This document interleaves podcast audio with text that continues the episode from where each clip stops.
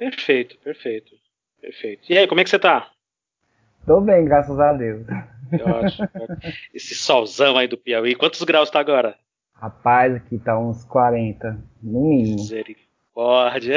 Misericórdia.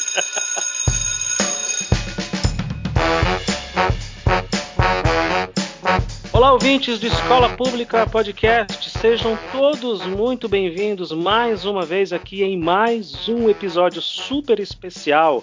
O meu nome é Luciano, você já sabe, e eu aqui nas escolas de São Paulo, assim como nas escolas do Piauí, eu faço muita muganga. Eu sou um professor de muita muganga também.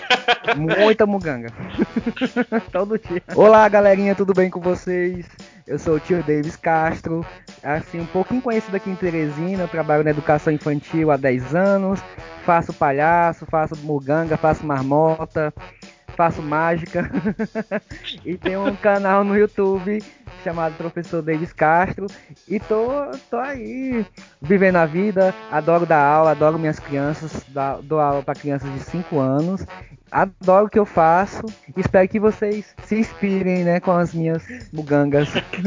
com certeza. E se você não sabe o que é muganga, fica de olho no, episódio que você vai entender e vai aprender o que, que é essa palavra, muganga.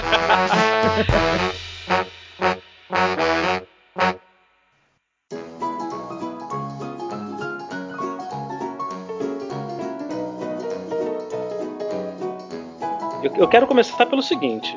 Uh, Teve um momento na minha carreira em que me disseram assim: não, você não tem perfil para dar aula no sexto ano, falaram para mim, né?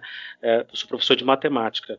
E eu adoro o sexto ano, porque para mim, o sexto ano, eles são muito é, é, engajados, eles são muito apaixonados a, a, fazer as atividades, as tarefas, quando eles entendem. Se eles entenderem direitinho, e esse, e esse é o desafio nosso, né, como professor, eles fazem tudo com muito, muito, muito capricho.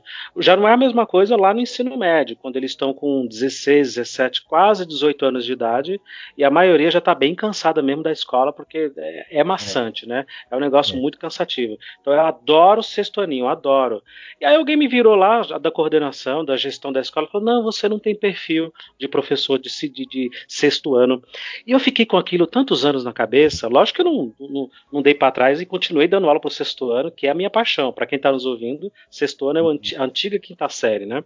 E aí, mas eu fiquei com isso na cabeça, gente, o que, que é um perfil para dar aula para os pequenininhos, para os maiores, para os menores? Não é a gente que decide, né, como professor, como profissional? Uhum apaixonado. É. E aí eu encontro o professor Davis, para quem está nos ouvindo, o tio Davis, hum. e dá aula para educação infantil, que é menos ainda do que sexto aninho. E aí eu penso, é isso. É isso. Eu estava certo o tempo inteiro. eu estava certo o tempo inteiro em pensar que a gente tem que dar aula para quem a gente quiser, né? O professor homem ele, ele pode dar aula para quem ele quiser. E tu caiu aí nessa, nessa, nessa coisa de vou ser professor e vou dar aula para os pequenininhos lá no segundo período, de 4 a 5 anos. Conta um pouco como é que foi isso. Você passou lá no concurso em 2010 e falou: é agora, chega, vou, vou dar aula para os pequenininhos, porque essa é a minha vocação. Exato. Então, quero cumprimentar primeiramente os ouvintes, agradecer pelo convite. Uhum. E assim, realmente eu fiz é, licenciatura em pedagogia lá em 2002, 2003 mais ou menos. E aí quando eu me formei, assim, a gente sabe que na nossa formação a gente não tem assim os saberes necessários para atuar, né? Totalmente na prática, requer uma certa maturidade. E aí eu já imaginava que eu iria lecionar no ensino fundamental, tudo mais. Só que quando eu passei no concurso, 2009, mais ou menos, é, não tinha vaga para fundamental. Eu vi, aí só tinha vaga para infantil.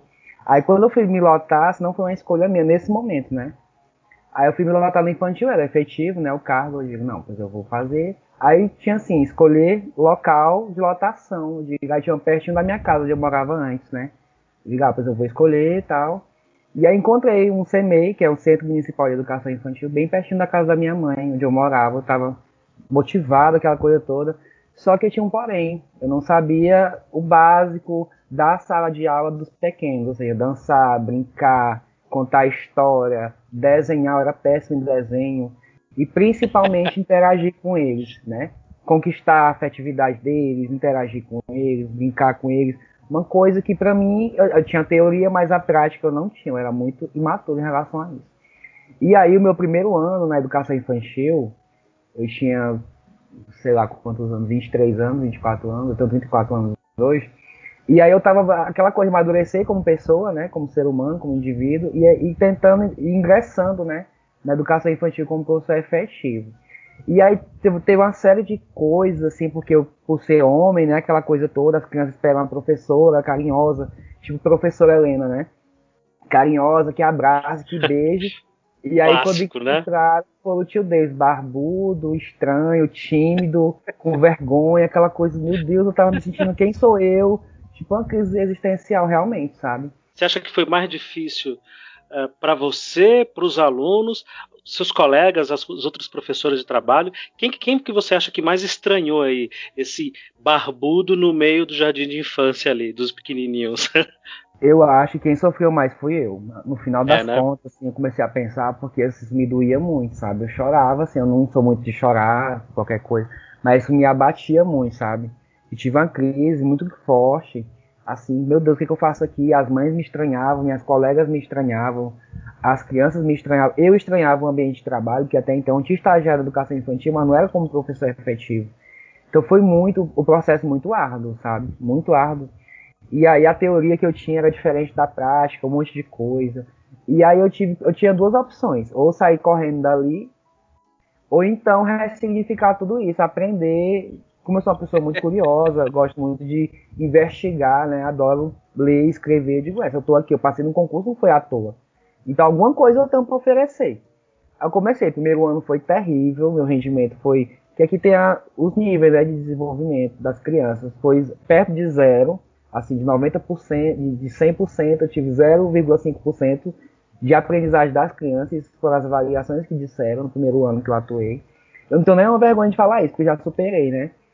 E aí eu comecei a ver que antes de educar as crianças, eu tinha que aprender como que seria meu perfil, entendeu? Como seria minha personalidade. Depois vamos à obra, vamos à obra. Aí eu aceitei de fato o desafio no ano seguinte, né? Resolvi enveredar com mais responsabilidade, com mais cuidado, com mais carinho. Comecei a listar aquilo, aquilo que faltava na minha prática, para eu realmente avançar nesse quesito de, né, de professoralidade. Eu acho, eu acho isso fantástico, isso que você disse. Antes de educar, antes de, de, de avaliá-los e de e partir para a prática, eu preciso saber o que é que eu tenho que fazer, né? E você fez essa autoavaliação. Para quem está nos ouvindo, o professor Davis, ou tio Davis, eu vou chamar de tio Davis aqui o tempo todo, ele tem um canal no YouTube, tem a página dele no Instagram, segue lá, é, é, é, vai ficar o link aqui no post para quem quiser seguir, e, e, você dá esse depoimento num dos seus vídeos, né, de que uhum. foi um primeiro ano muito difícil, mas ao mesmo tempo foi um ano de descoberta, né, de que você falou, peraí, eu acho que nem eu sabia o que é que eu tinha que fazer. E agora eu vou fazer. Peraí, aí no segundo ano deu melhorando, foi melhorando. Até você chegar hoje e produzir os vídeos que você faz e, e ter o carinho que você recebe desses alunos. É. Isso é fantástico, né? Antes de educar, aprender como educar.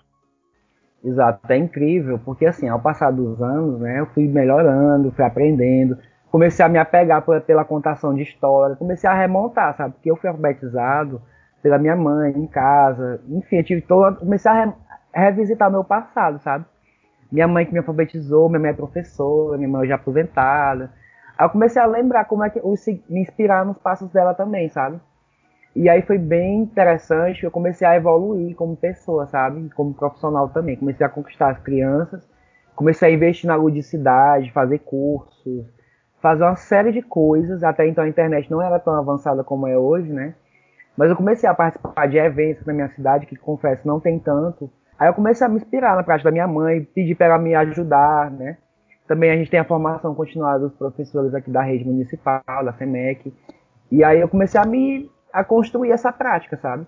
Comecei a melhorar, comecei a, a reavaliar. E uma coisa também que eu percebia muito é o, os pais, sabe? Eu percebia que até os pais também tinham medo de mim, sabe? Medo de, de porventura eu fazer alguma coisa errada ou eu falhar, não uhum. sei. E aí eu percebia que os pais, naquele momento, naquele momento eles ficavam é, ouvindo. Aqui a gente fala coreano, né? Coreano é ouvindo, né? Tipo bisbilhotando. Uhum. Ouvindo pela janela, ouvindo pela porta, se eu dizia algum, alguma coisa, se eu agredia alguma criança.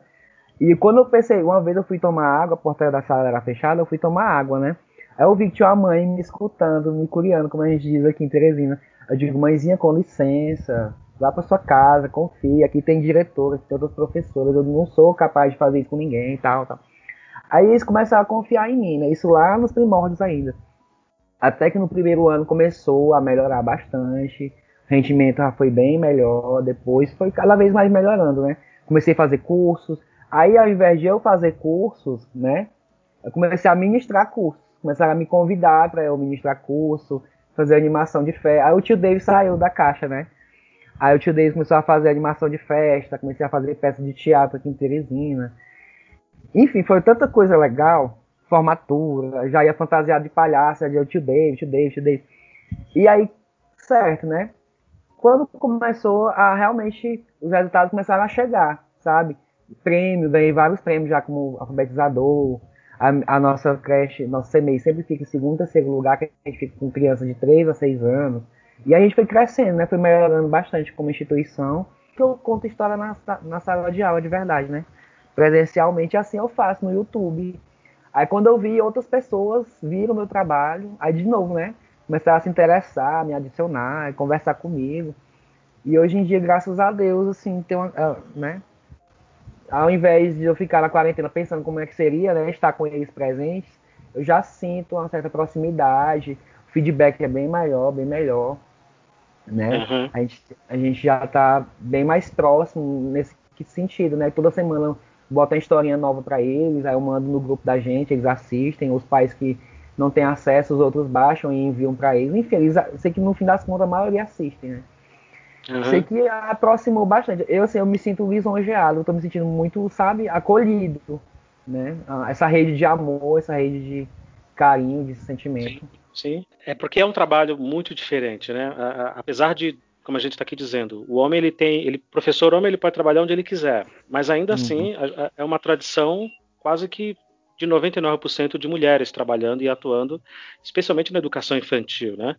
E, e, é um trabalho primoroso, porque você tem o apoio dos pais, tem o apoio dos seus colegas, tem o apoio dos alunos, que é o mais importante, o engajamento deles, né? E, e as historinhas, para mim a melhor parte são as histórias que você lê, né? Você fez um vídeo muito bonito da menina que sabe chover e, e assim, e é muito comovente porque é, é, uma linguagem que as crianças entendem, é, é, é, o sotaque que as crianças entendem, não é só aquilo que já está produzido e pronto no YouTube, ou no Netflix, ou na televisão, com sotaque de outras regiões, às vezes dublado de outros idiomas. E não, é o professor Davis ali, fazendo com, com, com a linguagem que as crianças entendem, né? E, e essa descoberta veio a partir dessa trajetória tua, né? De falar, peraí, eu preciso melhorar, né? Eu preciso atuar, eu preciso uh, fazer com que eles entendam, porque essa é a paixão nossa, é sala de aula. Nesse ponto aí, realmente você está de parabéns, está de parabéns.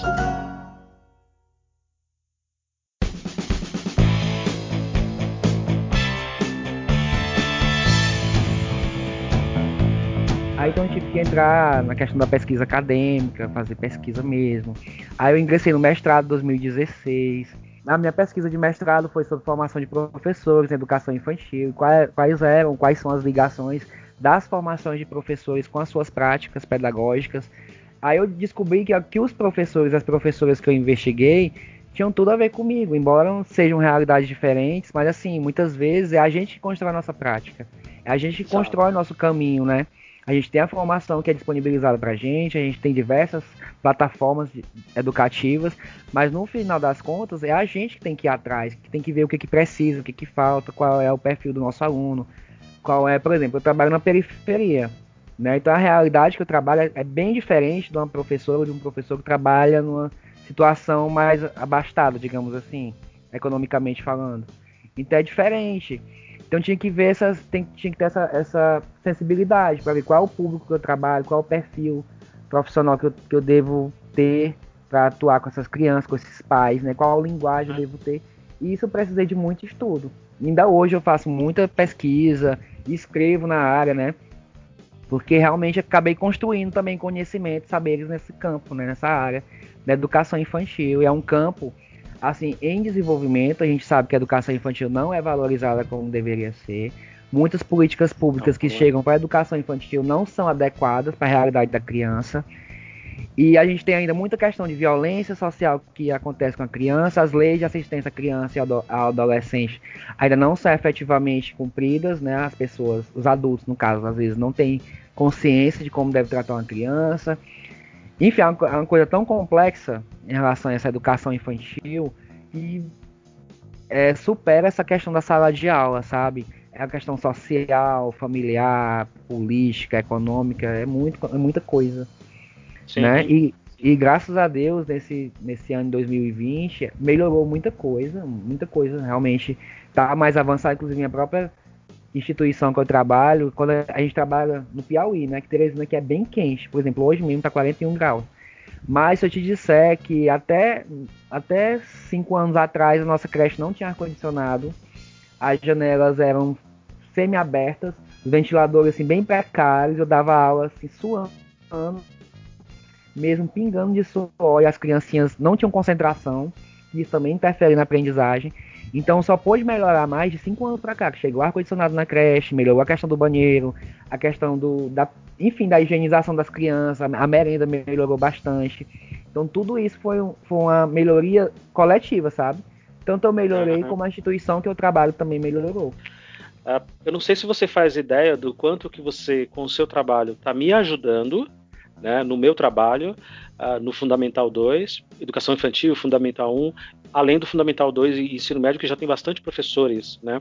Porque, uhum. assim, é muito comum, quando os alunos chegam para mim no sexto ano, que é o primeiro ano em que eles têm um professor para cada matéria diferente, para cada disciplina, uh, e ali eles têm contato, a maioria deles tem contato com o professor homem pela primeira vez. Eu, por uhum. exemplo, como professor homem de matemática e outros tantos de história, química, biologia, ciências, história, geografia, os alunos tomam um susto porque eles ficam um pouco intimidados porque não tem o hábito daquela relação, né?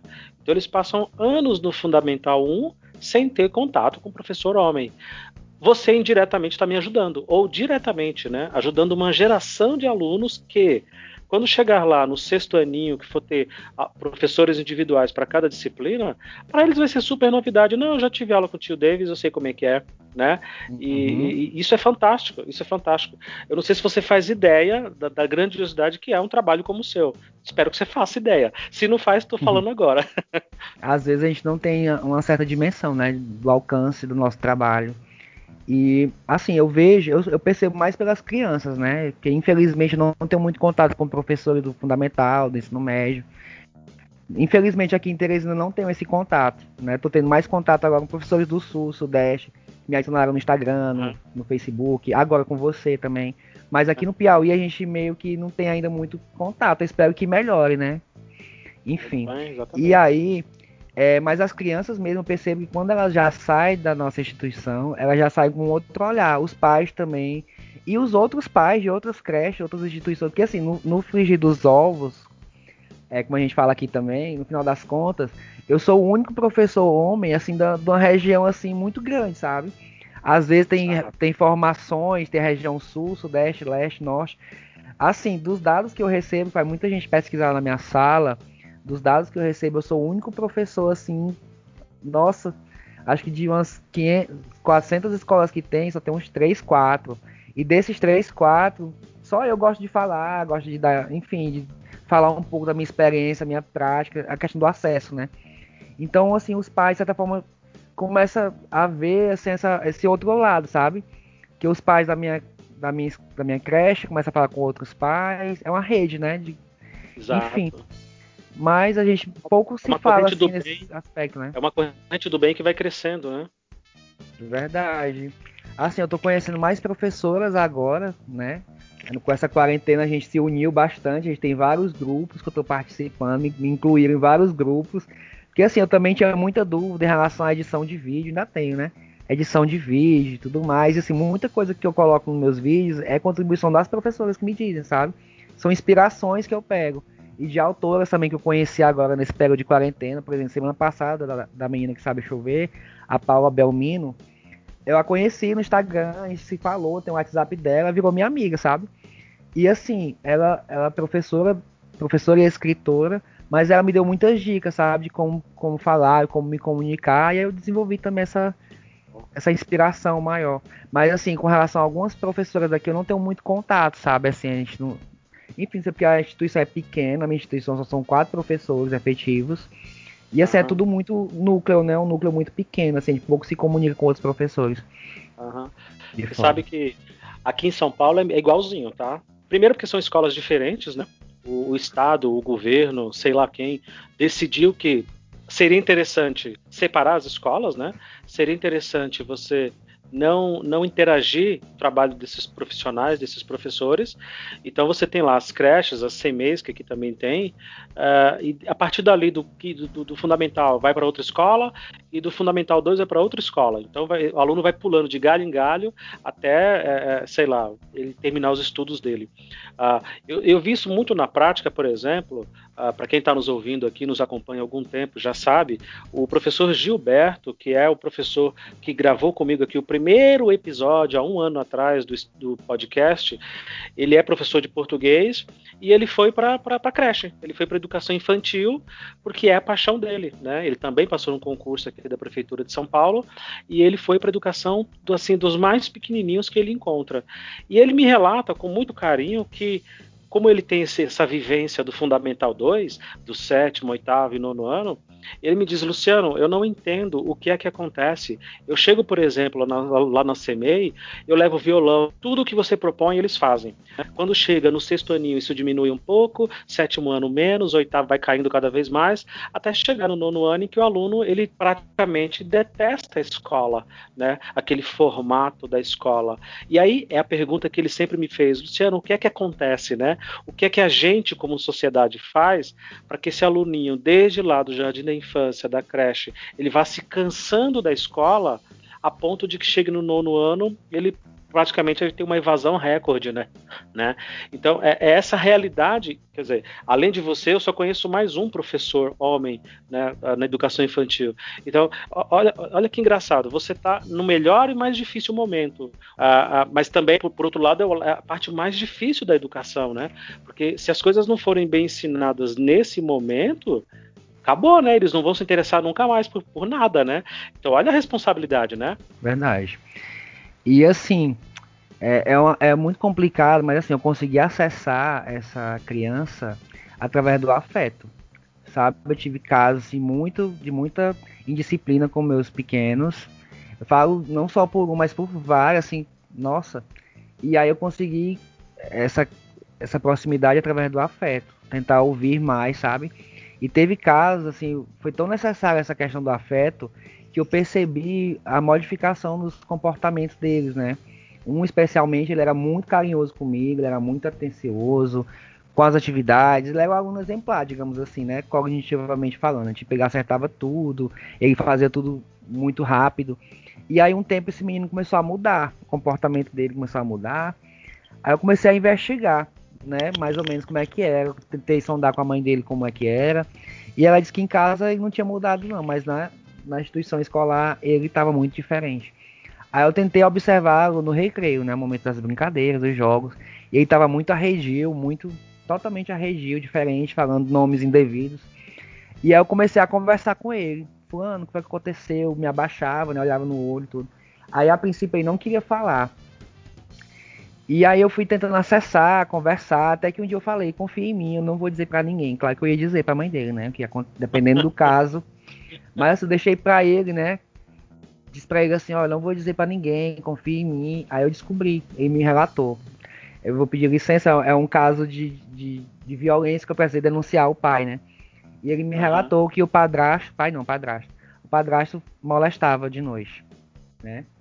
cometia violência sexual com a criança à noite. E a criança não tinha como falar porque ele dizia que é a criança que era culpada e ameaçava de todas as formas a criança. E a casa uhum. só com um cômodo, né? A casa que é quarto, sala, cozinha, tudo no mesmo ambiente. E dormia todo mundo junto, a mãe grávida, o pai, o padrasto e a criança. E aí o menino não tinha como falar, ele me falou o que, que o, pa o padrasto fazia, né? E o padrasto dele, muitas aspas, era maravilhoso, sabe? Aparentemente Exemplar, é uma pessoa muito né? boa, é.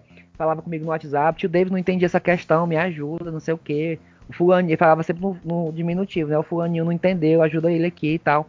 Eu falava pelo WhatsApp, né? Ah, faz isso, faz isso, faz isso. Aí eu, quando ele me falou, eu fiquei assim, ô gente, mas será se é isso mesmo? Eu fui percebendo, né? Esse exagero do padrasto e tal. Aí teve um belo dia que eu precisei conversar com a mãe, porque o menino chegou a, a agredir o outro no banheiro. Aí foi o caso que eu precisei chamar a mãe, eu já tinha, aí eu já tinha falado com a diretora, tudo. Tava, muita gente já sabia desse, desse caso, né? Só que tava todo mundo em silêncio, assim, esperando o momento certo para tentar agir. Aí quando aconteceu esse problema do menino no banheiro com o outro, aí eu acessei, falei com a mãe, né? Falei, ó, oh, mãezinha, com licença, chamei, né?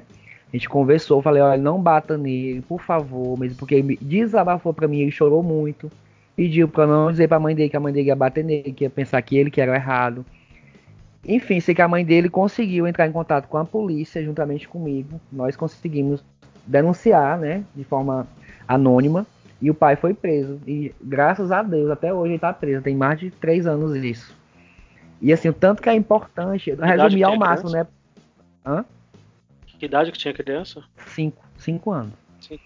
Caramba. E assim, de modo geral já é muito doloroso, mas para uma criança que não pode falar, né? Porque que é ameaçado. Exato. E aí a gente conseguiu que esse homem fosse preso.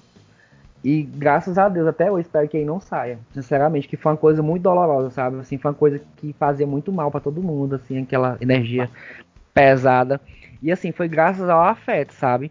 que eu percebi que, que o menino ele não mudava o comportamento porque ele queria, mas é porque alguma coisa em algum lugar estava incomodando ele. E assim eu percebi que isso acontecia com muitas outras crianças, que às vezes é porque eram maltratadas, às vezes não tinham uma estimulação corretamente em casa e ela manifestava essa resposta de forma totalmente inesperada, né?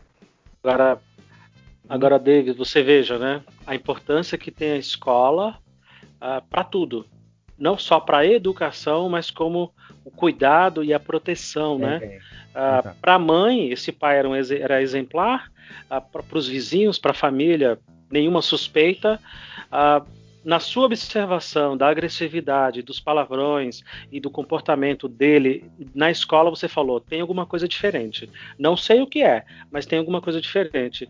E essa investigação e essa sondagem sua resultou nisso. Ah, aí, para quem nos ouve, né, a importância da escola em tudo, em absolutamente tudo. Você está falando aí de um menino de 5 anos que, uhum. se ninguém descobrisse, ia continuar durante muitos anos ainda, certamente, né, esse abuso, né? Imagina o trauma que essa criança não não teve, assim. Eu imagino que, nossa, porque assim, já, já, é, já é muito traumático viver numa situação de pobreza extrema, né? O menino não ter um calçado de, de ir pra escola, o menino não ter uma roupa para trocar, enfim, a gente fazia muita campanha comida, né, né? Pra, pra, ajudar, exatamente. Às vezes a escola é que providencia essa alimentação da criança. Nossa, é emocionante estar aqui respirando pra não. E aí é, é bem porque, complicado, ó, bem complicado mesmo. É, e, e essa é uma discussão que a gente levanta muito aqui no podcast, uh, de como as pessoas precisam ter consciência da importância da escola no papel social dela, não só educacional, mas no papel social dela. Porque a escola é o lugar onde a criança vai comer, é onde ela vai interagir com outras crianças da mesma idade e vai aprender a sociabilizar, né? É onde ela vai entender como é que o mundo funciona de uma maneira muito mais prática e objetiva. Ela vai estudar, logicamente, uh, e ela vai poder desabafar. Quantas e quantas alunas e alunos do sexto ano, é, do sétimo ano, a gente também não descobriu na nossa escola, que sofriam abusos, que, e, e mais de 80% dos abusos, para quem nos ouve, elas acontecem no meio do seio familiar. É sempre uhum. algum conhecido, parente, alguém muito, muito próximo. Os abusos não acontecem na rua, em sua maioria, não acontecem na escola, não acontecem numa festa. Os abusos acontecem da, daquilo que é o menos suspeito dentro do, do seio familiar. E a escola serve para tudo isso. Olha como é importante isso, né? Eu uhum. espero realmente de coração que essa criança, é, ainda tão pequenininha, né, que ela consiga esquecer e sobreviver e, e, ter uma vida feliz e saudável, mentalmente falando também, apesar dos pesares. Né? Mas, poxa, eu fico feliz de, de, de, de ouvir isso, de saber que a, a, escola, mais uma vez, ela, ela se prestou a um papel decente de cuidado, de carinho, de proteção. Maravilhoso.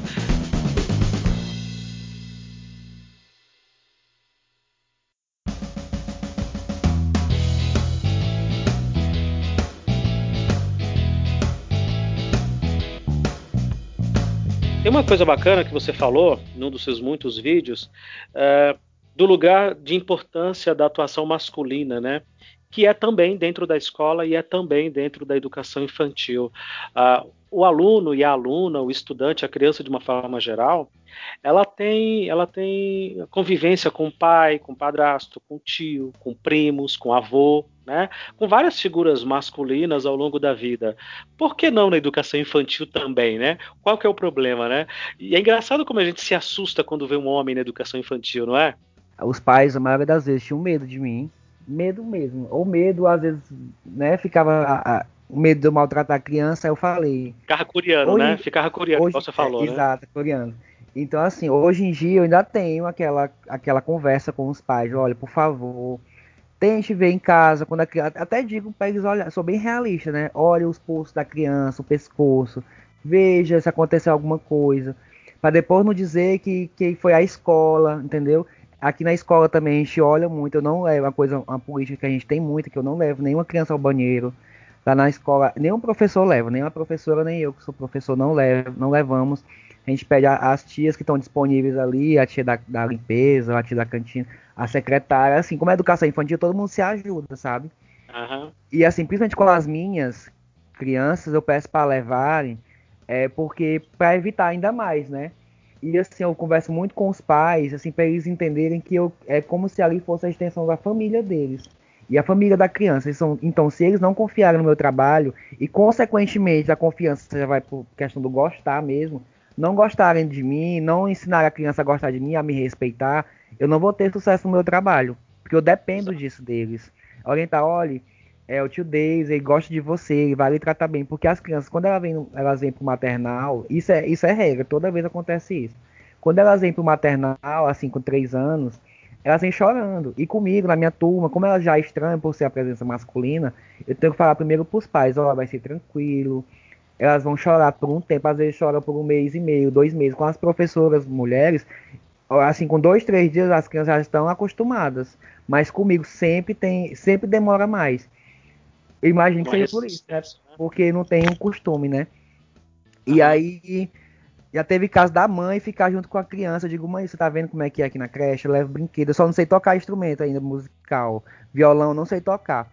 Mas dançar, brincar, contar história, sabe? Interagir. Eu só não sei tocar violão, mas outros instrumentos tem que tocar, tambor, tudo. E, e brin muitas brincadeiras. E aí, é, as mães vão criando uma certa confiança em mim, sabe? A diretora também é muito minha amiga da, da creche que eu trabalho, a gente é muito amigo. E ela vê, sabe, às, às vezes as minhas angústias, as angústias dos pais, ela ouve. E ela tenta fazer essa mediação, sabe? Não, mas o tio Deus, ó, observe, já tem 10 anos aqui, ele nunca maltratou ninguém, nunca aconteceu de ninguém reclamar dele. Muito pelo contrário, né? Assim, a, os pais querem até que, que os filhos fiquem comigo, que a gente faça primeiro ano, segundo ano, terceiro ano, que eu vá para as escolas seguintes com eles. E não pode, porque eu sou lotado na educação infantil. E eu também não quero sair agora, né?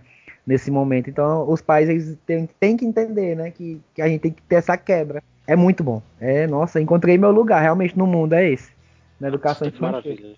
Maravilha. É, é, é, é, isso que eu espero sempre um professor, ele, ele gostar do que faz, amar o que faz. É um dos meus maiores sofrimentos em escola pública. Se você não é feliz, não adianta, tudo vai ser um incômodo para você. eu quero te perguntar uma coisa. Por que é que a Cuca quer ser bonita? Me explica isso daí. então, a Cuca, assim, foi na, na, na, semana do folclore, né, que a gente estava fazendo. Aí, assim, é. devido aos atropelos, né, da, da vida, eu não estou mais conseguindo fazer as histórias que eu, que eu gostaria de fazer para as crianças, entendeu? Aí eu meio que estou encaixando os, os termos trabalhados na, nas nossas vivências, né, nas nossas aulinhas virtuais, para virar tema de conteúdo do canal para as crianças continuarem aprendendo algo, entendeu? Aí eu peguei uma historinha folclórica, né, da Cuca, que é um ser folclórico do Brasil, e eu adaptei uma historinha que as crianças, elas, assim, eu sou muito, como é que se diz na sala de aula, eu sou literalmente palhaço, né, eu gosto de fazer palhaçada, brincadeira, faço assim, tipo, uma história, eu tento fazer conexões com outras histórias, né, Aí eu tenho uma cuca aqui que eu aprendi a fazer no Instagram, de boné, o boné velho que eu tinha, eu fiz uma boca de cuca, e transformei na cuca, né? E aí eu peguei uma historinha fácil do, do Monteiro Lobato, também tem uma bonequinha da Emília que eu ganhei nessas vivências agora de quarentena, ganhei uma Emília de, de pano. Aí eu, eu adaptei a história da Cuca. A Cuca quer ser bonita. É, no canal do professor Davis, tá lá no, no YouTube, tem o um vídeo dele fazendo a musiquinha e mostrando essa, esse chapéu aí, esse bonezinho da, da, da Cuca com, com o cabelo, com, com os dentes. Tá lá, quem quiser assistir. E assim, eu, eu, eu moro em São Paulo há muitos anos, praticamente a minha vida inteira, mas eu sou nordestino, né? Eu sou baiano, de família baiana, pai, mãe, todo mundo. Então, assistir os seus vídeos, além da, da alegria e, da, e da, da, emoção de ver um professor produzindo conteúdo né, digital, a, além disso, tem um momento lá em que você diz: Ah, a Cuca vai ficar bonita e tal, e a Emília estava ajudando a Cuca, não era isso? Exato. E a, e a Emília, a Emília não dá nada, né? Porque ela tá lá ajudando a Cuca a ficar bonita, e lá pelas tantas, você tá contando a história, aí você, aí a Emília fala assim: não, ah, vou lhe ajudar a escovar o cabelo e a escovar os dentes. Aí eu, gente, quanto tempo que eu não ouço essa expressão, escovar o cabelo, né? Porque aqui a gente chamaria de pentear. Mas é o mesmo sentido, é a mesma coisa, é tudo a língua só, escovar o cabelo. Olha que coisa linda. Quer dizer, esse aluno daí do Piauí, ouvindo uhum. essa historinha no YouTube, uhum. ou seus alunos, ou os que não são seus alunos, eles vão entender essa linguagem. É. Isso é que é o maravilhoso, né? Isso é que é o fantástico. Então, olha, mais uma vez está de parabéns, porque a, a, iniciativa é maravilhosa. Escovar o cabelo. que frase. é interessante, assim. Assim, essa, essa, essa criação do canal do YouTube e a, e a adequação das temáticas para o público infantil, né, especificamente, e feito com carinho ainda maior do que eu já fazia antigamente, é, como é que eu posso falar? Abriu essa possibilidade, sabe, de me comunicar com eles e assim trazer a nossa verdade, da nossa vivência aqui no Piauí, porque eles estão acostumados com canais grandes, canais feitos assim às vezes com um público gigantesco, mas assim eles não se veem muitas vezes ali. Enfim, aí eu, eu imagino, eu não me via, tipo assim, alguns termos, o sotaque, a própria pessoa, né, que até então era um desconhecido, agora é, é mais conhecido. Mas quando eles veem o professor deles, que eles já gostam, né, que a gente brinca muito lá na creche, e assim, que eles já gostam, que já tem uma certa proximidade, e aí vê contando uma história, coisa que também que eles adoram, né? Então eles veem tudo isso, eles se veem de certa forma, né? Então os pais, eles se sentem também presentes, né? É uma interação que, que é nossa e que trouxe essa, essa esse laço mais forte, entendeu? A gente se aproximou mais. E acabou que outros professores, outras pessoas de outros lugares até, que já entraram em contato comigo, inclusive você, a professora amiga Navarro também. Não, é, e isso que você falou faz todo sentido, porque a, a linguagem, o jeito de falar, as expressões, isso é super importante. Porque quando você vê um conteúdo nas redes sociais ou na própria televisão, é tudo pasteurizado, é tudo é, é, já uhum. pronto para aquele aluno, para aquele aluno médio, né? Você não leva em conta a região que a pessoa mora, o estado. Você não leva aqui em São Paulo, por exemplo, você não leva em consideração nem quem mora na periferia aqui de São Paulo, né? Exato. Parece que todo mundo mora no centro, mora num bairro bom, mora bem, e não leva em consideração o menino que está na laje empinando pipa, que está na rua brincando de, de, bola, sabe, descalço. Não leva em conta essas coisas, né? E isso para não dizer o padrão branco, magro, aquele estereótipo já clássico, né? Exatamente. E esse trabalho seu, ele traz muita identidade e eu fico imaginando esses, esses meninos assistindo, essas crianças assistindo e acompanhando e falando: olha lá, meu professor fala assim, eu falo assim, me identifiquei.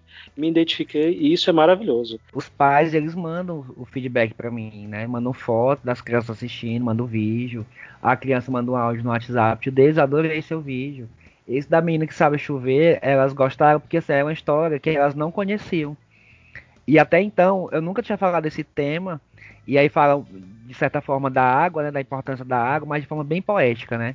Então a, a, as mães ficaram, assim, bem sensibilizadas e elas explicaram para a criança que não era uma historinha como outras que ele já conhece, né? Tipo da Cuca, que já tem acesso, né? Mas essa foi bem adaptada para nossa realidade, né? Assim, nordestina, tudo e tal. Sim. E isso é interessante que eles mandam, mandam feedback para mim, mandam relatos. Eles falam muito comigo, é uma coisa assim muito próxima, muito próxima mesmo. Você encontrou alguma dificuldade na sua família? Alguém na sua família falou assim: Davis, não, não vai, menino, não vai. Ser é professor dos pequenininhos, não, não, não, isso não é para homem, não. eu não tive, eu não tive na minha família, não, mesmo porque a minha família é 90% professores. 90%. A minha mãe era professora, a minha irmã é professora, eu sou professor. Só o meu pai que não é, e mas as minhas tias, a minha avó falecida era professora também, e tudo de criança, tudo alfabetizador. Só uma ou outra professora da minha família que é professora de língua portuguesa, professor de outra área, né? Mas a maioria é alfabetizador, é educação infantil. E assim, eu fiquei meio que nesse. Assim, eu me inspirei mais porque a minha mãe já era professora, né? Quando eu nasci, ela me levava para a escola, eu já via a forma como ela trabalhava com música, com a interação com as crianças. E sempre chamava a minha mãe de tia, né? Tia, tia Fatinha, sempre a tia e o, e o diminutivo, né? Digo, nossa, que bonito. E eu já, eu sempre vivi, vivi nesse ambiente escolar, estudava pela manhã e à tarde eu ia com minha mãe para a escola dela que não tinha quem me deixar. e aí ela cuidava de mim enquanto ela cuidava dos outros. Eu só precisei modelar como é que seria a minha identidade, né? Porque para mim ia ser um pouco diferente, por eu ser homem, por eu trabalhar com criança bem menorzinha, né? Que são uhum, bebezinhos e, e agora então tem que ser uma linguagem. Eu gosto muito de transmitir também é que eu gosto de, de, me comunicar com as crianças de forma mais próxima, mas sem muito, como é que eu posso dizer, paparico, sabe? Sem muito mimo, ou não sei o que, meu neném, não sei o que. Não, eu tento falar de forma sincera com ela, aberta, sabe? Como se fosse um amigo, não com alguém paparicando. Vou falar que é uma palavra nordestina que a gente usa muito, adulando.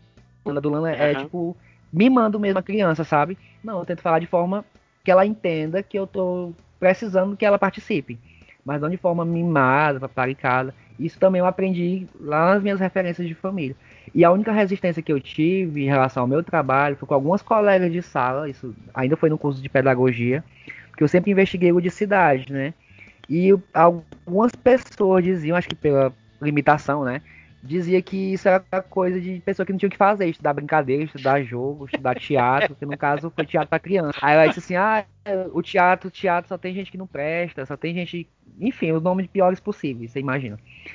Aí eu, não, mas eu não vou investigar a vida pessoal dos artistas, não, dos professores que trabalham com teatro, não. Vou trabalhar, eu vou investigar a importância disso na construção da aprendizagem da criança. Porque isso tem muita influência positiva, né? Isso tem uma repercussão claro. muito positiva então hoje em dia está mais do que provado isso, né? Isso trouxe muita resposta do, do, que eu tenho já hoje, né?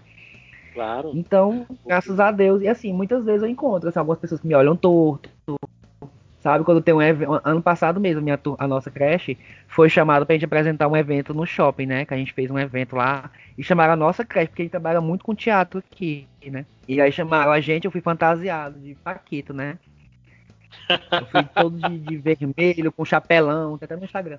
Aí muitas professoras, outras pessoas de outros lugares ficavam olhando torto assim pra mim, né? Eu com as crianças com, com um trombone bem grande, tocando, assoprando, né? Fazendo barulho no meio do shopping, as crianças atrás de mim. e algumas pessoas me olhando torto, né? Tipo assim, ai, quer aparecer, quer, quer se amostrar, como a gente diz aqui, né? Uhum. mas não é, é o meu jeito de ser com as crianças, é assim que eu trabalho. É uma coisa natural, não é porque. É maravilhoso. Enfim é maravilhoso. O Gilberto, que eu comentei aqui, abraço Gilberto, ele, ele, ele, é da, ele é dessa linha também, ele é dessa linhagem toda aí. Ele, hum. mesmo no Fundamental 2, quando a gente dava aula junto, lá no sétimo, oitavo e nono ano, ele andava com o violão para cima e para baixo, nas costas, com uma maletinha de rodinha cheia de livros, cheia de revista, é, é, porque ele, ele é adepto dessa, dessa ideia que você também é, de que a arte educa tanto quanto um, um livro de história, um livro de, de, de sabe, de matemática, de geometria, a arte, ela, ela, às vezes, ela fura várias barreiras, né? Ela aproxima você do aluno, né? E, e nossa, você está certíssimo, maravilhoso isso, maravilhoso. Uma das muitas importâncias que eu vejo, por exemplo, nos vídeos que você está produzindo, nessa tentativa de se aproximar aí dos alunos nessa quarentena. Uh, outra história que você leu maravilhosamente bem também, que é da tartaruga e a lebre, né? E lá uhum. pelas tantas, você estava seguindo ali o, o, roteirozinho, né? Da imagem, a, o que estava escrito na legenda, e aí eu achei muito engraçado, muito fofo mesmo. Estava uh, uh, escrito assim: um dia a lebre encontrou a tartaruga e a ridicularizou. Aí, pô, ridicularizou. É um termo estranho, né? Aí você disse. Ah, ela estava dizendo, ah, tu é molenga, você é fracote e tal. Ou seja, você acrescentou uma legenda ali. Nossa, eu achei isso muito legal. Achei isso fantástico, né? A, a, a lebre encontrou a tartaruga e a ridicularizou. Nossa, ficou forte, ficou, ficou rebuscado demais, né? Ah, ela ficou dizendo assim, ah, tu é molenga, você não é de nada. Ou seja, isso, isso é fantástico, isso é, isso é, muito bom, muito bom, olha, tá de parabéns. É porque o repertório da criança, ela não tem essa quantidade de palavras, né, ainda rebuscada. Igual uma vez o pai falou, o pai falou uma vez, um, uma pessoa, né, falou que a criança falou que era ridículo. Ah, o fulaninho falou que isso aqui é ridículo. Aí eu falei assim, chamei o pai de canto, você tem certeza que o fulano falou isso, ridículo, porque eu conheço a criança, né? Falou, falou. Você tem certeza que ele falou ridículo ou ele falou feio? Não, ele falou feio. Então, o ridículo quem tá dizendo é você. É um valor quem tá dizendo é você. Então, a gente tem que entender a linguagem da criança, né? Então, ridículo, essas palavras assim, hiperbolizadas, né? Palavras muito complexas. A criança, muitas vezes, é, algumas sim, mas a grande maioria não tem acesso a esse, a esse vocabulário mais rebuscado. Então, é nosso papel como professor e educador a gente adequar essa linguagem para também deixar a, a, a, a história interessante para ela. Porque a história não é pra gente, a história é pra ela, então tem que ser adequada porque ela entende. Você está me falando de coisas, Davis, que a, que a gente aqui também vive muito, né? Para você ver que não importa qual é a região do Brasil, qual é o, o, a, a, escola, não importa. Você está me falando de coisas que tem muito a ver com a minha realidade aqui, que às vezes é a falta de suporte, de apoio das famílias, né? Uma uhum. parceria maior, uma compreensão e um carinho maior com o nosso trabalho. Ah, eu eu repito muito isso aqui no podcast de que os pais deveriam conversar mais com os professores, deveriam ser parceiros dos professores. Se não querem ser amigos, tudo bem, mas deveriam ser parceiros, né, nessa sociedade que é a educação do seu filho, porque o professor ele vê muito mais, porque o aluno quando ele está na escola, desde o período do segundo período aí, quando eles são seus, no, com 4 ou 5 aninhos de idade, até quando eles são meus, com 12, 13, 14 anos de idade, sabe? É, não importa. Quando ele está na escola, é, é, um território livre, né? É um lugar em que ele vai se soltar, que ele vai se jogar de verdade, e o professor está ali, ele está olhando tudo aquilo, ele está observando tudo aquilo. E você está me falando de uma realidade que é o que a gente vive aqui, de que as famílias, elas abrem mão né, dessa parceria, elas poderiam fazer mais, poderiam participar mais, né, e, e, e cuidar junto com a gente na parte participativamente na, na, educação deles. Nossa, que, que bom, que alívio saber que é igual, mas que triste ao mesmo tempo saber que é igual, né? oh, teve um, só um exemplo, teve uma mãe uma vez que eu achei muito interessante. Ela é minha amiga também até hoje ela veio toda, toda, toda diferente, né? Os trajes diferentes, bem estilo né? Aí ela chegou, tio Davis, por favor, gostaria de ver o PPP da sua escola? Aí eu franzia essa testa, assim, como é? O PPP, o Projeto Político Pedagógico. Aí eu falei, Falando difícil, né? Não. Essa mulher Aí eu, gente, tem uma mãe ali entendida do assunto de pedagogia, vamos lá. Aí eu pedi a diretora, né, como ela muito próxima, meu tia, me arruma aí o, o PPP, por favor pra ela olhar, ela olhou, né? Pedagogia, não sei o que, não sei o que, interações. Aí os autores, né? Um documento que a gente tem aqui que é bem grosso tudo tal. Ela, gente, o PPP de vocês está de parabéns, realmente voltado para realidade da criança. Aí ela, e com qual frequência vocês atualizam esse PPP? Aí a diretora, não, a gente atualiza de dois em dois anos, realmente, né? Tem essa, esse período de atualização. Ela, ah, pois eu vou matricular minhas três filhas aqui, porque essa escola se merece que minhas filhas estudem. Olha aí, ó. Olha aí, aí a gente ó. ficou assim, nossa, que honra, você acredita que a nossa escola merece sua filha, então traga, a gente aceitou de braços abertos mais ainda, né? Porque a mãe já tinha essa consciência, ela já tinha uma certa preparação, ela não chegou leiga, né? Era, né? Ela não queria só depositar as filhas dela na, lá na escola, né? Ela já tinha uma intenção e ela buscava saber se as nossas intenções estavam conectadas com as dela. E eu vou te falar uma coisa também, né? Vou fazer uma meia-culpa aqui, porque eu, eu, eu critiquei a, as famílias, mas também vamos criticar a escola, que muitas vezes é, é. a escola não está preparada para ser cobrada, né? Pelos pais, né? É. A gente está tão acostumado, como você disse aí, de, das famílias depositarem os alunos na escola, que a gente também, às vezes, não está acostumado a ser cobrado, a ser questionado. Nossa, tem professor que fica bravo quando é questionado, sabe? Quando é, quando é, quando é inquirido, né? Quando faz uma inquisição ali de vem cá como é que a tua escola trabalha? É, por que, que você está faltando tanto, professor? Por que, que você, professora, não veio trabalhar tem uma semana e agora está cobrando aqui do meu filho as atividades, as tarefas e os trabalhos? Tá entendendo? Então, a, a gente como escola também, a gente também precisa ficar mais aberto e mais receptivo para essa cobrança, assim, do bem da sociedade, né? Porque senão não vai. Porque senão vai ser só o quê? Desgosto, cansaço, é, desestímulo e só tristeza e cada vez mais professor falando mal da escola, porque olha, eu não sei aí, viu, Davis, aí no Piauí, mas aqui em São Paulo o que mais tem é professor falando mal de escola, viu? uhum. Não, também é aqui também, assim, no modo geral a gente reclama muito, né, da situação é, institucional, no caso. No meu caso, né, da nossa creche, nossa instituição, assim, não tenho muito o que reclamar. Eu tenho, teria mais que apontar é, erros, entre aspas, da rede como um todo, sabe? Tipo, avaliação, algumas coisas que eu, que eu percebo que não são tão adequadas, mas assim, não depende só da gente como escola, entendeu? Como instituição, depende muito da rede como um todo. Porque aqui em Teresina, não sei se você já ouviu falar aí nos telejornais, mas aqui em Teresina a gente é muito focado nessa questão da alfabetização, do letramento. Muito focado mesmo, sabe? E aí é tão focado essa questão de, de, de mostrar. Ah, eu não sei o que, que funciona realmente. Mas assim, o foco efetivamente é esse. Que a cada três anos, a cada quatro anos surge uma nova teoria, uma nova perspectiva da gente adequar a nossa linguagem para focar a alfabetização. E aí acaba que a gente mastiga muito essa questão de alfabetizar, alfabetizar com 5 anos, alfabetizar na educação infantil. Tipo assim, tentar é, melhorar um, um fardo que é do Brasil inteiro, não é só nosso, esse atraso que a gente tem em relação à alfabetização, é do Brasil é. inteiro e é uma questão histórica, né? Então não é só Teresina, Piauí que tem que correr atrás dessa, desses números, mas sim o Brasil todo. Então, mas de certa forma é muito focado nessa questão. Por isso que nos meus vídeos, também nas minhas aulas, eu foco em alfabetização, mas eu também foco em outras coisas. Tipo, dar aquela, aquela, aquela respiração, né, lúdica. Uhum. Tipo, tem a, tem a leitura e a escrita, mas tem a historinha, tem, tem o lúdico, tem a brincadeira, tem a dança, tem outros eixos que a educação infantil também aborda. Não só a leitura e a escrita. A leitura e a escrita, ela é, ela é consequência do que eu já abordo antes, que a criança tem que ter uma base para poder chegar a esse nível intelectual do ler e escrever, inclusive fisicamente, psicologicamente, enfim. E aí a única reclamação que eu tenho aqui é em relação a isso, dentre outras, né? Mas assim, a principal é essa, em relação a essa cobrança dos professores alfabetizarem as crianças é, de forma, como é que eu posso falar, abrupta, digamos assim. Então a criança Exato. tem que sair lendo e escrevendo com seis anos, tudo bem, tá na LDB, tá na, na BNCC, mas assim, é uma coisa que tudo bem, é um documento, mas assim, é uma questão histórica. E não só específica do recorte do Piauí, mas do Brasil inteiro.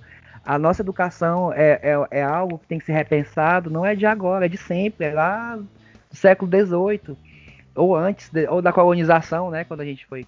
Então, o que acontece? Então, a gente tenta melhorar essas, essas brechas que ficaram, mas tem que, ter, tem que entender que precisa de um tempo. As mudanças em educação elas precisam de tempo. Né? Tudo que é plantado hoje, não, não vou colher hoje, vou colher daqui a um tempo.